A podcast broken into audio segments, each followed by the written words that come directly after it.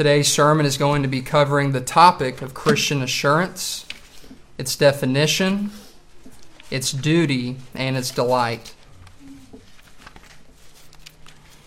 Our main text, the springboard, will be from Hebrews chapter 6, verses 11 and 12.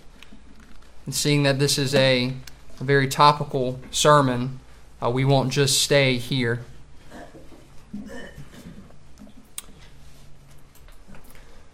Hebrews chapter 6, verses 11 and 12. This is God's Word.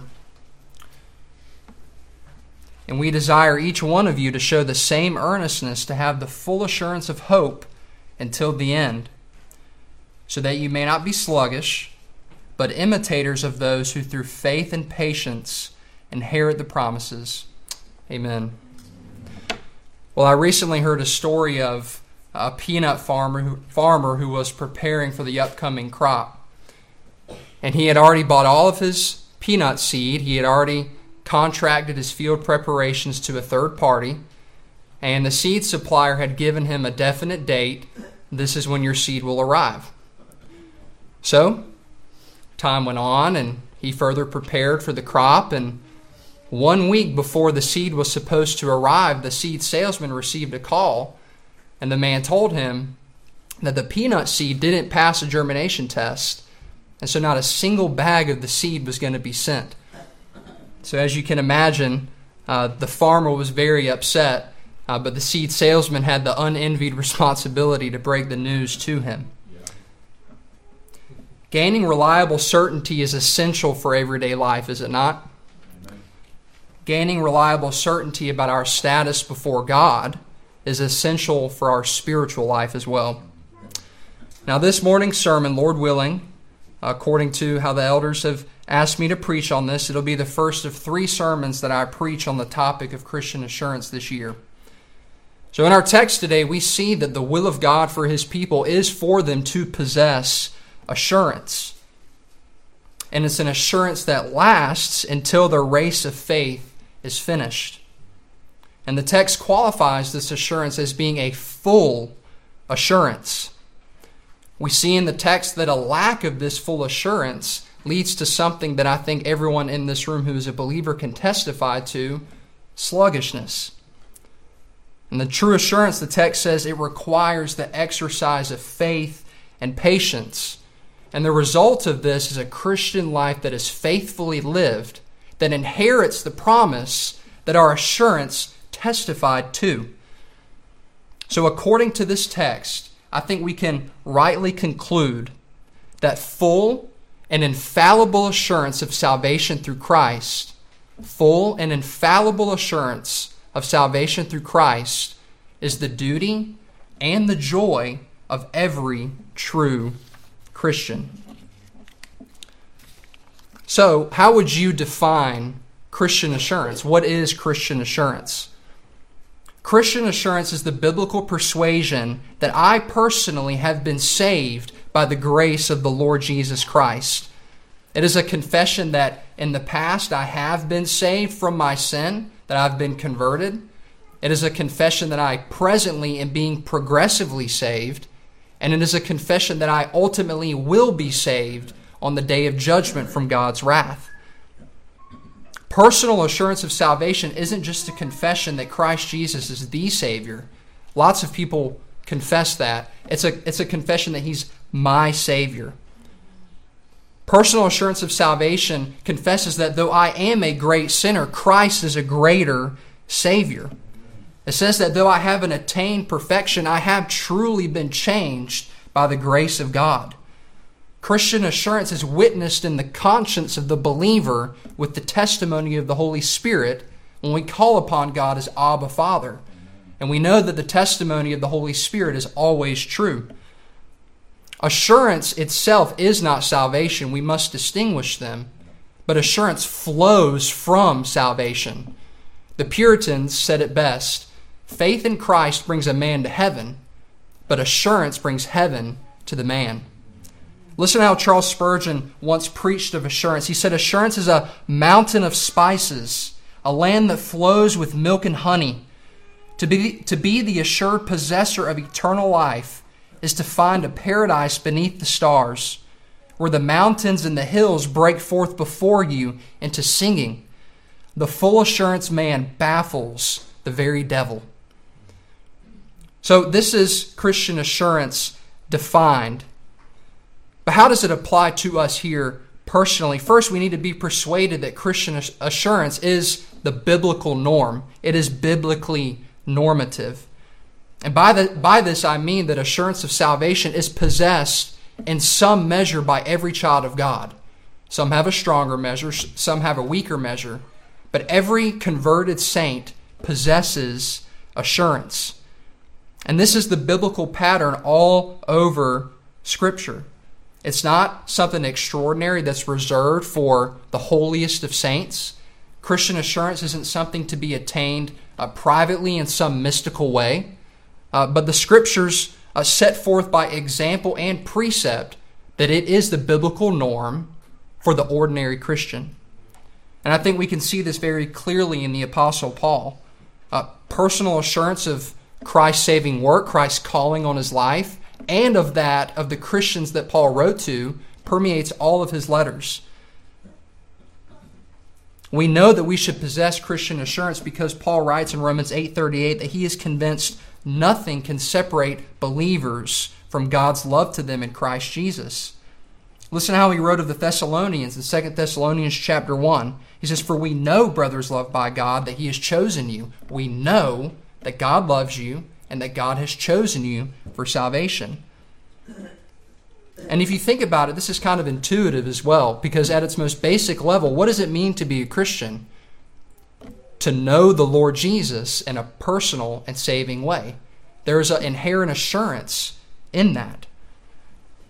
So, even though that is the biblical norm that every child of God should possess some measure of assurance, that doesn't mean that our assurance is always as strong as it should be. Our assurance, and often, if we're honest, ebbs and flows. Uh, I think of the example of uh, Martyn Lloyd-Jones, uh, that great preacher uh, over in England and in Scotland. Uh, it was 1949, and uh, he had been pastoring at Westminster Chapel in London for at least 10 years. but he had to take a summer sabbatical because he was physically exhausted, he was overworked, and he was somewhat depressed, and he was scheduled to come back at the end of his summer sabbatical and, and begin his labors again. And so it's the Saturday of, it's the second Saturday in September, Saturday afternoon, and he's scheduled to preach the next morning. And he has sat in front of his study all day and he's not been able to come up with a single word. Uh, he said it was as if all his troubles and the depression that he was going through just came barreling in on him at once, and he was despairing and he thought, I, I don't know how I'm going to finish. And it was in the midst of this mess, this funk, uh, that light broke in uh, to his mind. He was reminded of a phrase in Titus chapter 1, verse 2 God who never lies. And you'll remember the verse, uh, Paul says that which God who never lies promised eternal life before the ages began. And Martyn Lloyd-Jones said that this word of assurance overwhelmed him with weeping, and he said the sermon was given to him at the spot. And that's a, a wonderful example sometimes of our life, isn't it? You know, it's often in the worst times that we still possess even a mustard seed of assurance. Our confession speaks of such a Christian that by this small measure of assurance, that they are preserved from utter despair. But it's by that experience that Martyn Lloyd-Jones later said it is very sad to contemplate the fact that there are Christian people who live the greater part of their lives in this world in such a condition, a condition of spiritual depression, lacking a strong and robust assurance of salvation. He writes, It does not mean that they are not Christians, but it does mean that they are missing a great deal. So, possessing assurance of salvation, that is the biblically normative pattern for every true believer. So something we should possess. So while it's biblically normative, what is the nature of this assurance? And what I mean by that is what is the experience of assurance in the consciousness of the believer uh, in our daily lives? Is it certain? Is it doubtful? Is assurance simply positive thinking, or, as you'll hear uh, folks in my generation say, good vibes? Is it good thoughts? Um, is it personal confidence? Is it tied to a personality trait? The scriptures say no. The, the scriptures say that assurance is infallible. What does that word infallible mean? Well, it comes straight from our confession, but it's a Latin word and it means literally unable to deceive or unable to be in error. So, you think about the infallibility of the scriptures, that's something that historic Christian theology has confessed. It's what we confess as a local church. And what that means is that the scriptures are unable to be in error. Not just that they're not in error, but it's impossible for them to be in error. So, that same title is applied to Christian assurance, scripturally and confessionally. So, true assurance of faith, it's something that every Christian should possess. And when we do possess it, it's infallible. So, think about that for a second. Think about you possessing an assurance of faith as a believer that is unable to err, unable to be an error. So, what that means is that possessing true assurance, we're not deceiving ourselves. We're not presuming, but we're also not despairing. We are living in accordance with reality as God sees it. And the reason that assurance is infallible is infallible is because of the three grounds that it rests on, and this comes straight from our confession, chapter 18. Our assurance is infallible because it rests on first Christ clothed with his promises. Secondly, the inward evidences of grace. And thirdly, the testimony of the Holy Spirit. So let's unpack these a little bit.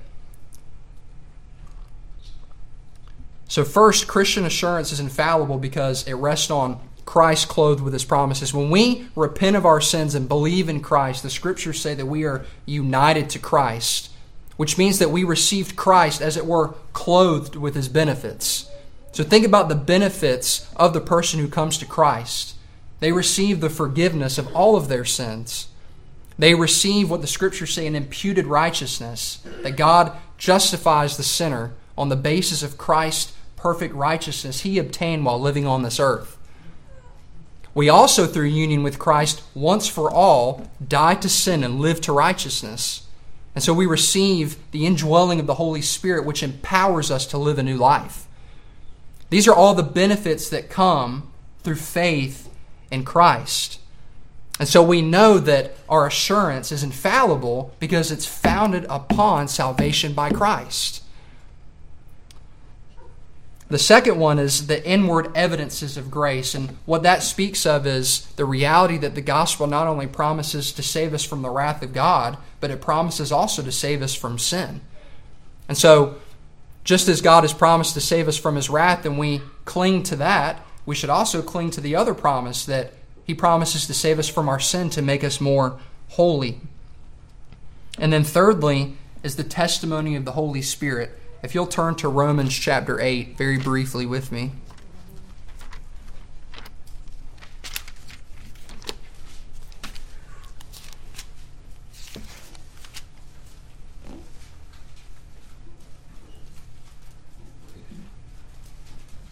Romans chapter 8, verse 15.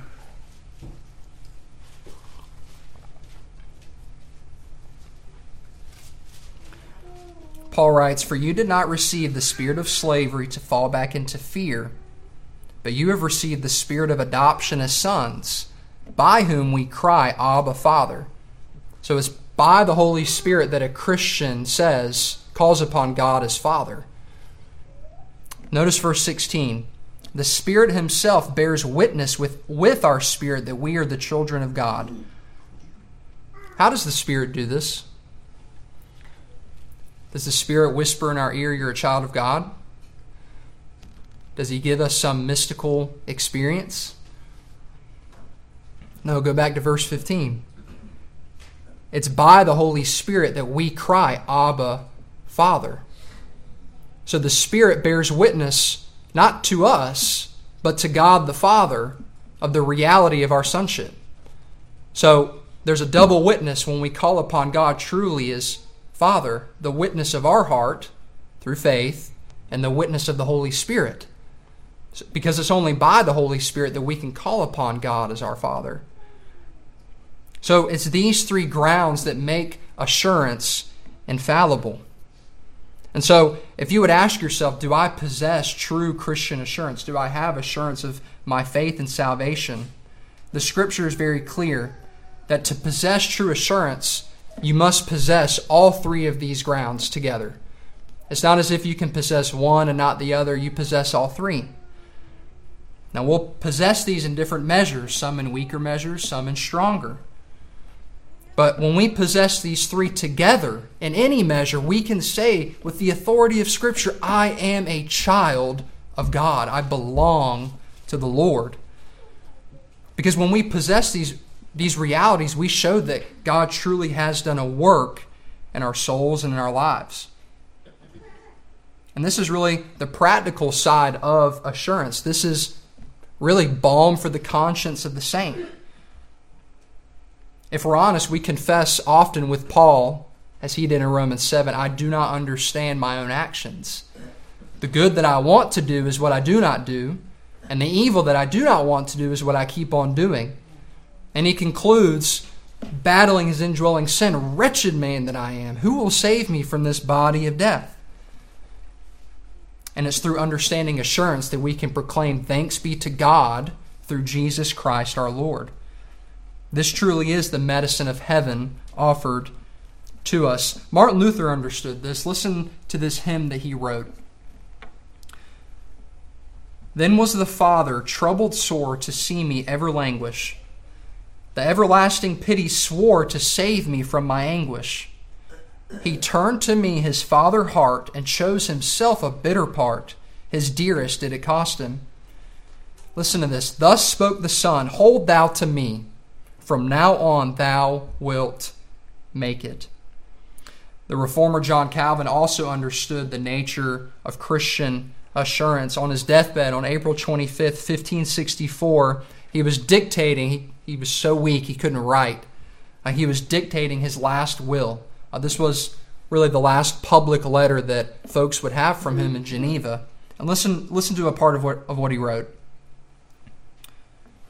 I render thanks to God not only because He has had compassion on me, His poor creature, and continuing His mercy, He has supported me amid so many sins and shortcomings, which were such that I well deserved to be rejected by Him a hundred thousand times.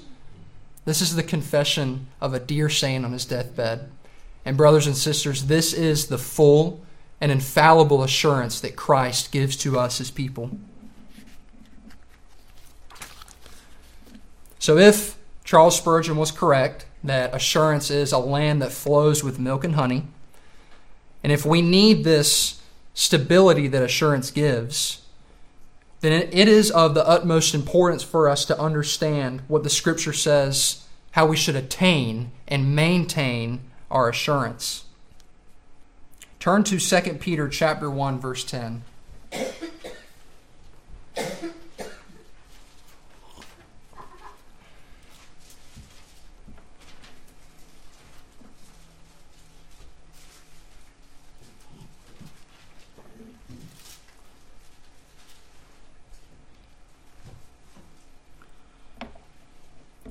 Peter writes, Therefore, brothers, be all the more diligent to make your calling and election sure there's that word, sure.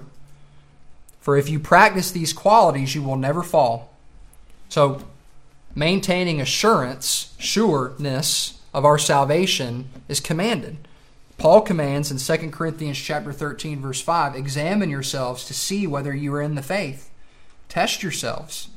Or do you not realize this about yourselves that Jesus Christ is in you, unless indeed you fail to meet the test? really, in a sense, the entire first letter of John, First John, is dedicated to just this. He writes in uh, chapter 5, verse 13, uh, that he writes these things to those who believe in the name of the Son of God, that they may know that they possess eternal life. So we need to ask a question why does Scripture command us to reach assurance? Why does God want us to be sure of our salvation? And the answer is it's very simple, uh, but it is profound for understanding the Christian life. God wants his people to have the stability that comes from the certainty of salvation. We cannot live our Christian life as we ought if we are not stable in the knowledge that I have been saved. As I said earlier, assurance of faith and salvation, they need to be distinguished because assurance flows from salvation. I'm not saying that you have to work to attain salvation, but Scripture does command us to maintain our assurance, the assurance of that salvation. If you belong to God, God wants you to be assured of that. But if you don't belong to God, God also wants you to be assured of that. So, Scripture does command us to maintain our assurance, and God is the God both of the ends and of the means. So it stands to reason that if He commands us to cultivate assurance, He's also going to give us the means where we can do this. In our Scripture this morning in uh, chap- Hebrews chapter 6, uh, two of the means are faith and patience. Um, so the enjoyment of salvation cannot happen apart from a living faith, cannot happen apart from us uh, cultivating assurance. And pastors and theologians, they approach this from a lot of different angles, but I want to be as simple as I can and put before you this morning two means of cultivating assurance. The first is secret communion with God, and the second is public fellowship in the local church. The simple reality is that the Christian who is not personally and privately seeking fellowship with God, they won't have assurance that their faith is real. But the opposite is also true that the Christian who is seeking fellowship with God will, generally speaking, have assurance that their faith is real. Now, I know there's the situation of, uh, as the confession puts it, the child of God walking in darkness, the faithful Christian who is not aware of any known sin but feels as if the light of God's countenance has been withdrawn from their soul. I know that's a reality, uh, and I would be amiss to, to, to say that uh, nobody in here has experienced that. So, in a later sermon, I'll, I'll address that in more detail. But generally speaking, if we're being faithful and fellowshipping with God privately, we will grow in our assurance of salvation.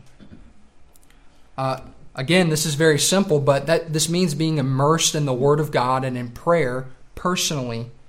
Charles Spurgeon said backsliders begin with dusty Bibles and end with filthy garments.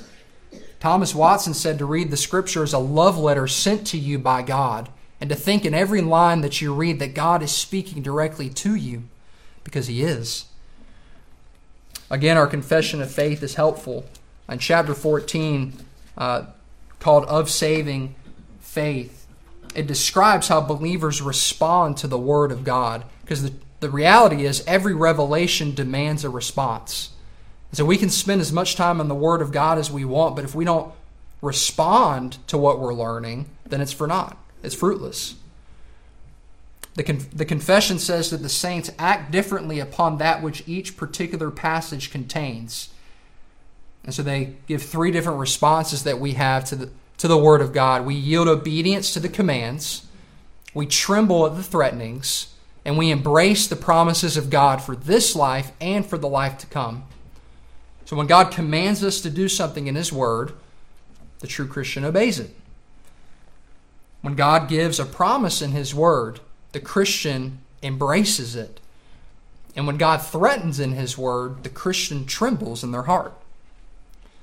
Uh, that's what it means to be communing with God and His Word, to be immersed in it and studying it, but also responding to it. But also, as you know, we must be spending time in prayer.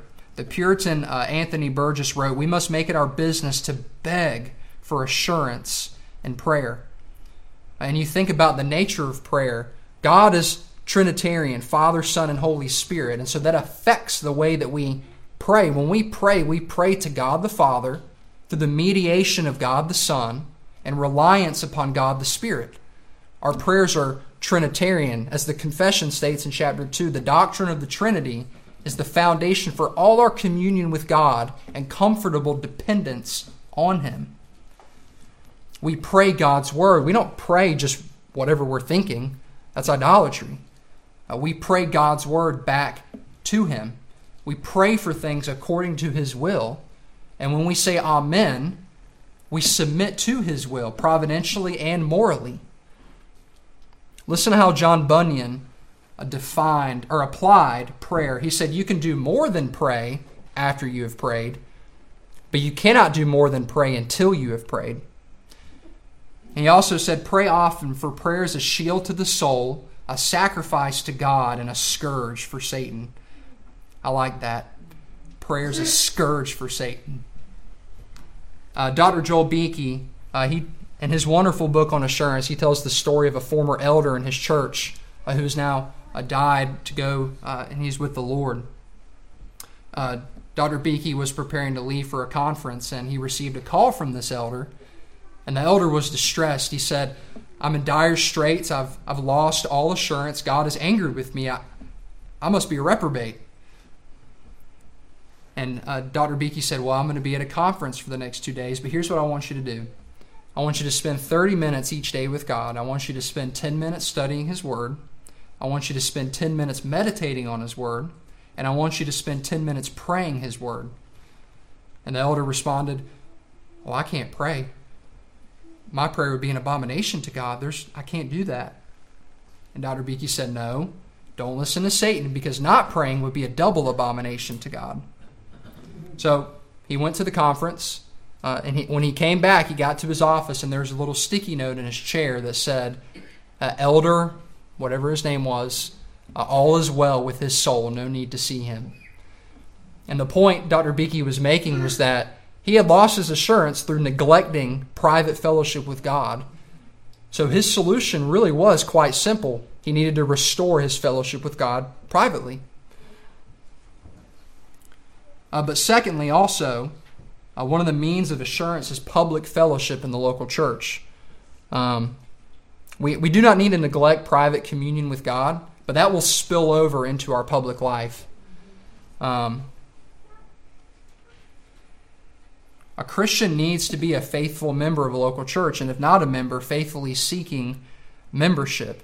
Uh, public uh, faithfulness to the church is a great help to assurance, but if we're not being faithful, it's a great hindrance to assurance. And the logic behind this really is quite simple.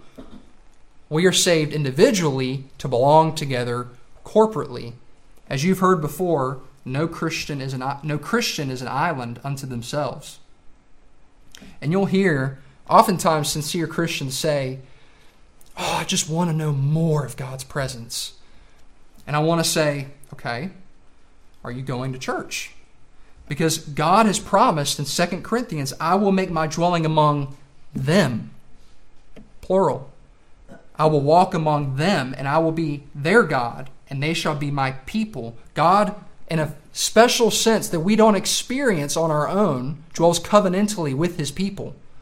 And so, if we would grow in our assurance, then we would also grow in our faithfulness to the local church. I think it's sometimes those outside the church who uh, understand that best. Iain Murray, in his biography on Martyn Lloyd-Jones, tells uh, the story of a spirit medium uh, who led spiritist meetings uh, near the church where uh, Lloyd-Jones pastored in Wales, Scotland. And one Sunday evening, she was sick, and so she had to stay at home. Uh, but she noticed all the members of that church going to worship. And she said that they had the look of anticipation on their faces. And so, so she said, I'm going to go check this out. And so she went and she was converted. And she stayed faithful to Christ the rest of her life. But what's very interesting is what she said in her testimony of her conversion. She said, The moment I entered your chapel and sat down on a seat amongst the people, I was conscious of a supernatural power. I was conscious of the same sort of supernatural power as I was accustomed to in our spiritist meetings, but there was one big difference. I had the feeling that the power in your chapel was a clean power. If we had a greater sense of God's presence among his people in worship, it would be a wonderful help to our assurance. When we close the public worship on Sunday mornings and afternoons, that we could say, God has been in this place and he has met with his people. But it's also in the local gathering that we partake of the ordinances, the Lord's Supper, and baptism, sometimes called sacraments. But these are wonderful means of grace for believers. Uh, Robert Bruce put it well when he wrote While we do not get a better Christ in the sacraments than we do in the Word, there are times when we get Christ better. The fact of the matter is, we are embodied souls. And so sometimes it's difficult for us as Christians to continue pressing on because we walk by faith and not by sight. But we are embodied souls and we have senses. And what God does in the ordinances is He condescends to our weaknesses and He gives us tangible signs of His promises to us. Signs that we can touch, that we can see.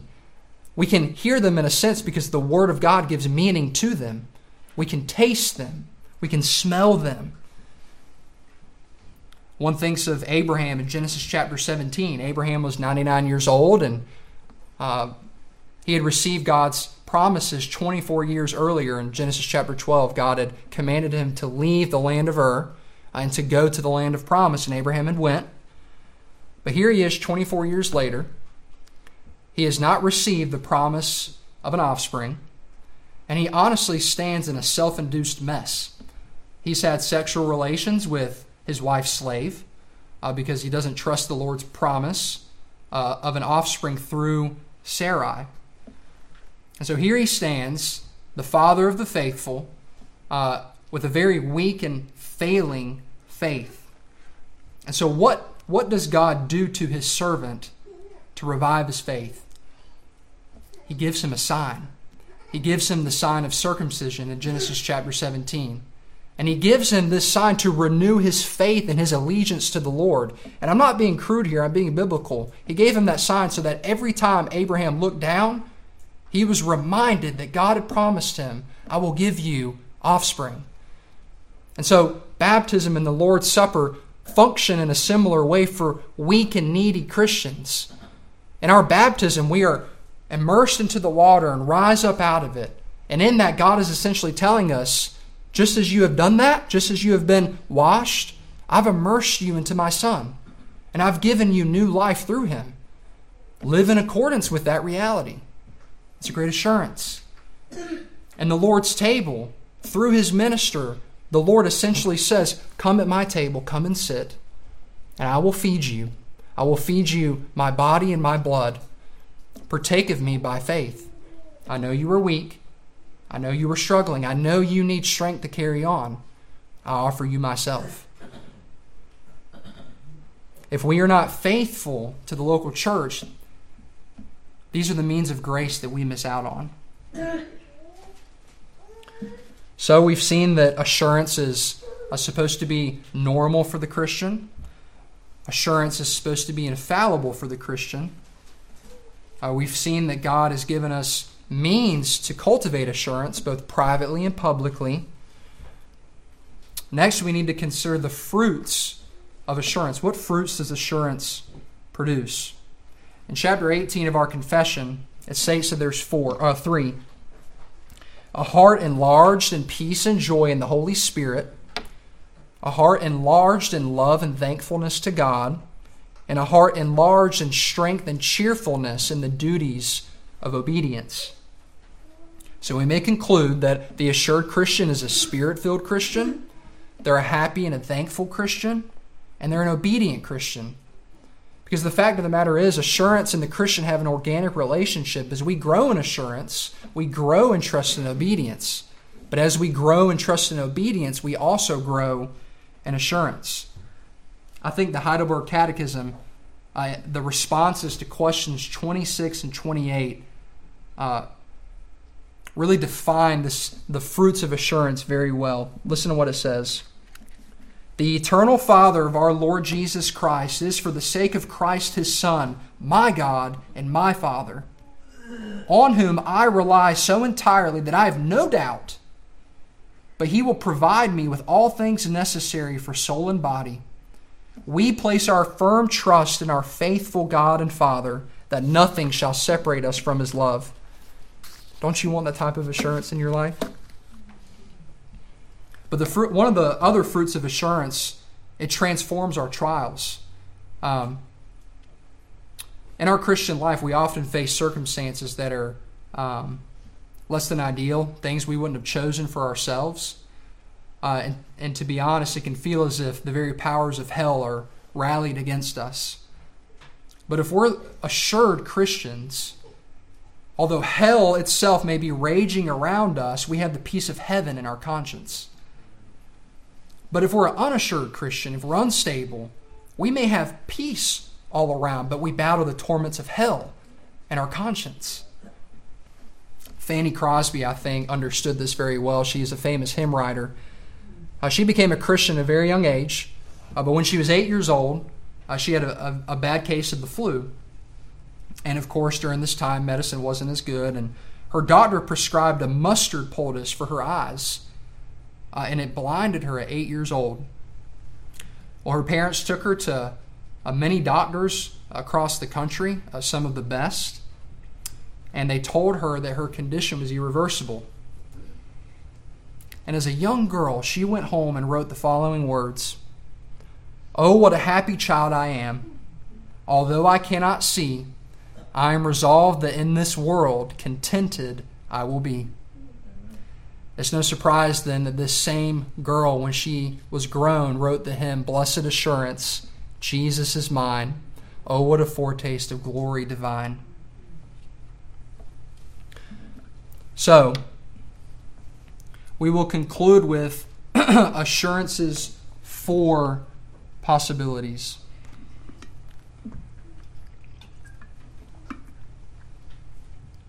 The scripture understands that there's only two types of people in this world there's those who love God and those who hate God. There's those who are in Christ and there's those who are in Adam. Uh, there's those who are friends of God and those who are enemies of God. There is no middle ground. And so, when it comes to assurance, the scripture also gives us uh, not just two possibilities, but four two for unbelievers and two for believers. And so, as we go through these things, I would exhort you to consider your state before God and rightly discern this and consider how the gospel ministers to you in that state. So, the first state are those who aren't saved and they do know it. The New Testament speaks of those who, quite frank, frankly, are destined for hell and they know that they are destined for hell. Paul writes of them in Romans chapter 2, verses 15 and 16, that uh, their consciences have conflicting thoughts that accuse or excuse them on that day when God judges the secrets of their hearts by Christ Jesus. Uh, Romans chapter 1, verses 32. Though they know God's righteous decree that those who practice such things deserve to die, they not only do them, but they give approval to those who practice them. And we see this in our culture. Uh, these types of folks, they don't believe in Christ, and they know they don't believe in Christ. They don't commit themselves to Christianity, uh, they don't seek to please God. Uh, but at the same time, if you talk to them, they will say, Yeah, I believe in God. I believe God is real. Um, but if you ask them, do, you love God? They'll say, No, I, I, I, know He's real, but I don't love Him. R.C. Sproul uh, once told a story uh, of encountering this type of person. He was evangelizing, I think, in Philadelphia. Uh, and he went through his evangelism questions. I think Dr. Sproul was a, a younger man when he did this. He said, If you were to die today, would God let you into his heaven? And the man replied, No, I know that he wouldn't. And Dr. Sproul said that he was shocked to hear such an answer. He had never heard anybody be so honest in their life. No, I know God would send me to hell. I know he would. Because the fact of the matter is, as R.C. Sproul uh, began to unpack what was going on in that man's life, he found out that the man was living a very sinful life, and the man knew that he was living a sinful life. So if you are here today and that is your condition, hear how the Word of God addresses you. Or do you presume on the riches of his kindness, God's kindness, and forbearance and patience, not knowing that God's kindness is meant to lead you to repentance? But because of your hard and impenitent heart, you are storing up wrath for yourself on the day of wrath, when God's righteous judgment will be revealed. If you know that you are not in Christ, repent today. The second type of person uh, that the scriptures give us with regards to assurance is probably the most dangerous type of person. And it's a person who isn't saved, but they don't know that they're not saved. Um, we see this a lot in our culture.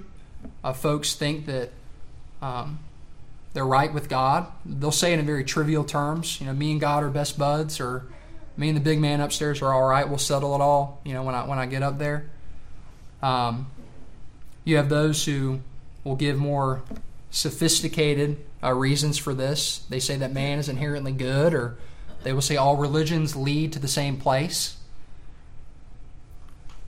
In fact, these are the types of folks, when they hear such a stark division between those who love God and hate God, they say, Well, I know I'm not doing as I should, but I must be saved. I don't hate God. I don't feel that intensely about hating God. So you have those in culture that are like that who they're not professing Christians, but then you have those in the church who are like this. And I think these are the ones that are the most this is the most dangerous state to be in. Um, these are folks that they profess to know the Lord Jesus. Uh, they've probably been baptized. They're members of a local church. Um, they perhaps teach Bible studies or even hold leadership positions in the church. But in the midst of all of this, they are lost. They don't have the grace of God in their life. Paul writes of them in 2 Timothy chapter 3 verse 5. He says they have the appearance of godliness. They seem to have it all put together, uh, but they deny its power. All dress, no show. Um, but I also know that uh, for the case of the true saint, uh, with a very weak conscience, this can be a stumbling block for them. And so we have to ask the question: How do we know that this is this is our state? How how can I know if I'm a false convert? And the letter of First John is really helpful at this point, and it gives three litmus tests to sift unbelievers from believers within the church itself. So the first litmus test true believers trust in Jesus Christ as he is revealed in the scriptures. They don't deviate at all from what the scriptures teach concerning his person and his work. They rest entirely upon him alone for salvation. So, in other words, a true believer thrusts their soul upon Christ for salvation. Secondly, a true believer sincerely obeys Jesus Christ as Lord. They don't obey perfectly. That's not the point. That's not the question we should be asking. But they do sincerely obey. Their obedience may be imperfect, but nevertheless, they obey and they seek to obey. And when they don't, they are, they are grieved. And then, thirdly, uh, true believers love the brethren. They love other Christians, and in particular, they love them in the context of the local church. Uh, they seek to be faithful in serving them. Uh, Many of you know who Paul Washer is. He's a very well known missionary and um, conference speaker. And his wife, Charo Washer, uh, her testimony is incredible. Uh, she said that after serving as a missionary with her husband for 12 years, she came to the realization that she was not a true Christian. And the Holy Spirit used the letter of First John to convict her of that uh, and to convert her. Uh, in particular, one thing she said really struck me. She said, It's not as if you have a score on all these tests, or you can pass some and not others. She said, No, I realized that by failing one, I failed all. Um, one thinks of, I heard a story of uh, a pastor in our association. Uh, his father was um, a deacon uh, in the local church. And uh, after one revival meeting or uh, something like that, he went up to the pastor afterwards and said, uh, Great sermon, Pastor. And the pastor looked him square in the face and said, Are you saved? And it struck him. He said, Well, yeah, I'm saved. He said, Are you saved? And he just walked away. he said he stayed up that, uh, that night all night. He said the Holy Spirit was all over him. And before the morning came, he had closed true faith with Christ. Um, again, the point is not perfection, but uh, the three tests are believing Christ as he is revealed in the Scriptures, uh, imperfectly but sincerely obeying him as Lord, uh, and loving the brethren. And if one of these tests is lacking in your life, then you have reason to question the reality of your salvation. The third condition is uh, somebody who is saved, but who is doubting the reality of their salvation. Uh, this is the condition of, of the true saint uh, who has been regenerated and born again, uh, but for some reason is doubting the reality of God's work in their life, the reality of their faith. And as I said earlier, in a later sermon, I'll address this in more detail. Uh, so we don't we don't have time to examine uh, the many reasons this could be. Quickly, our confession gives four reasons why a saint may doubt the reality of their salvation uh, negligence in preserving assurance, uh, falling into grievous sin, strong temptations or attacks of Satan, or God's withdrawing the light of his countenance. Um, I would just briefly say if that is you today, I would say uh, two things. One, uh, if the loss of your assurance as a Christian is because of unrepentant sin, repent today, don't linger. Uh, 1 John 1 9, if we confess our sins, he is faithful and just to forgive us. As David said, if I cherished iniquity in my heart, the Lord would not have listened. Uh, Psalm 32, he was facing extreme uh, physical anxiety because he didn't confess his sin. Uh, but when he confessed his sin to the Lord, he said, You forgave the iniquity of my sin. Uh, and the second thing I would say is if you are uh, experiencing doubt, uh, and it's not because of any known sin in your life, I would simply say that the Lord Jesus is a compassionate Savior, and in particular, He has tread that darkness before you. He truly is the one, as Isaiah 50, verse 10 says, He has walked in darkness and had no light. He has gone there before you. In fact, He did it for you and he will sustain you in it. Martin Luther, he understood the complexity of being the doubting believer. Uh, he, if you read things written by him or biographies about him, he constantly battled the accuser of the brethren. One of those instances, he said, When I go to bed, the devil is always waiting for me. When he begins to plague me, I give him this answer Devil, I must sleep. That's God's command work by day and sleep by night. In another instance, he was writing about holding to God and his promises, and he said he was amazed by the Canaanite woman, the Syrophoenician woman in the Gospels, that she had the boldness to reverently, but the boldness to argue with Christ. You remember the situation. She went to ask uh, Christ to heal her daughter, and Christ said, It's not right to take the children's bread, the people of Israel, and throw it to the dogs. Christ called this woman a dog a Gentile. And the, the woman responded, Yes, Lord, but even the dogs lick the crumbs under their master's table. Would you have responded that way? And Christ said, Oh, woman, great is your faith. And he healed, he healed her daughter. Of this, Martin Luther wrote, All this is written for our comfort, that we should see how deeply God hides his face and how we must not go by our feeling, but only by His Word. All Christ's answers sounded like no, but He did not mean no. And again, speaking of wrestling with God in prayer in this very Lutheresque way, he wrote, I dispute much with God, and I hold Him to His promises. For some of us, the solution may be simple we may possess assurance of salvation and we may have possessed it for a long time. And that's wonderful. But for other Christians, it can get a little violent. And sometimes it takes time. Uh, but God is faithful. If you are the doubting Christian, the Lord Jesus is a compassionate Savior, and He will minister to your soul according to your need. And then lastly, there's the case of the believers who know they're saved. Uh, these are those in the scriptures who are mature in Christ. Uh, they know they belong to Christ.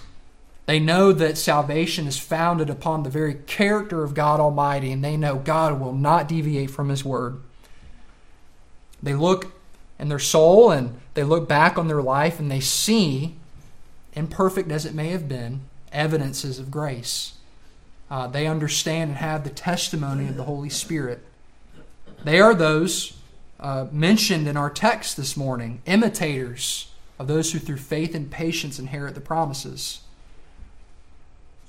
And to such ones, the scriptures declare to continue in this. Puritan George, George Downame said, None are so perfect, but that their assurance may be increased, because assurance is a lifelong pursuit. John Bunyan once wrote, A good improvement of what we have of the grace of God at present pleases God and engages Him to give us more. Therefore, get more grace. Uh, Charles Spurgeon said, Would you have assurance? then get it. Puritan William Guthrie explained it in this way Learn to lay your weight upon the blood of Christ and study purity and holiness in all manner of conversation, and pray for the witness of God's Spirit to join with the blood and the water. And his testimony added unto those will establish you in the faith. Assurance of salvation is a meaty doctrine, but it's an experiential doctrine. To the young and to the old, to the babe in Christ and to the father in Christ, to the assured Christian and to the doubting Christian, to the false convert and to the unrepentant unbeliever, I declare to you this day that God extends His grace to you through Jesus Christ. We come out of both our sins and our graces into Christ by faith because salvation is in Him alone. Let's pray.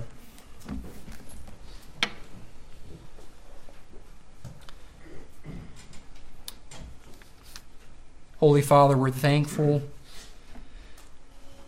for how profitable your word is for instruction in righteousness. We're thankful for the doctrine of assurance. Father, we pray that um, you would take these truths and minister them to our souls according to our need. We pray that in this you would be glorified. For we pray in Jesus' name. Amen. Amen.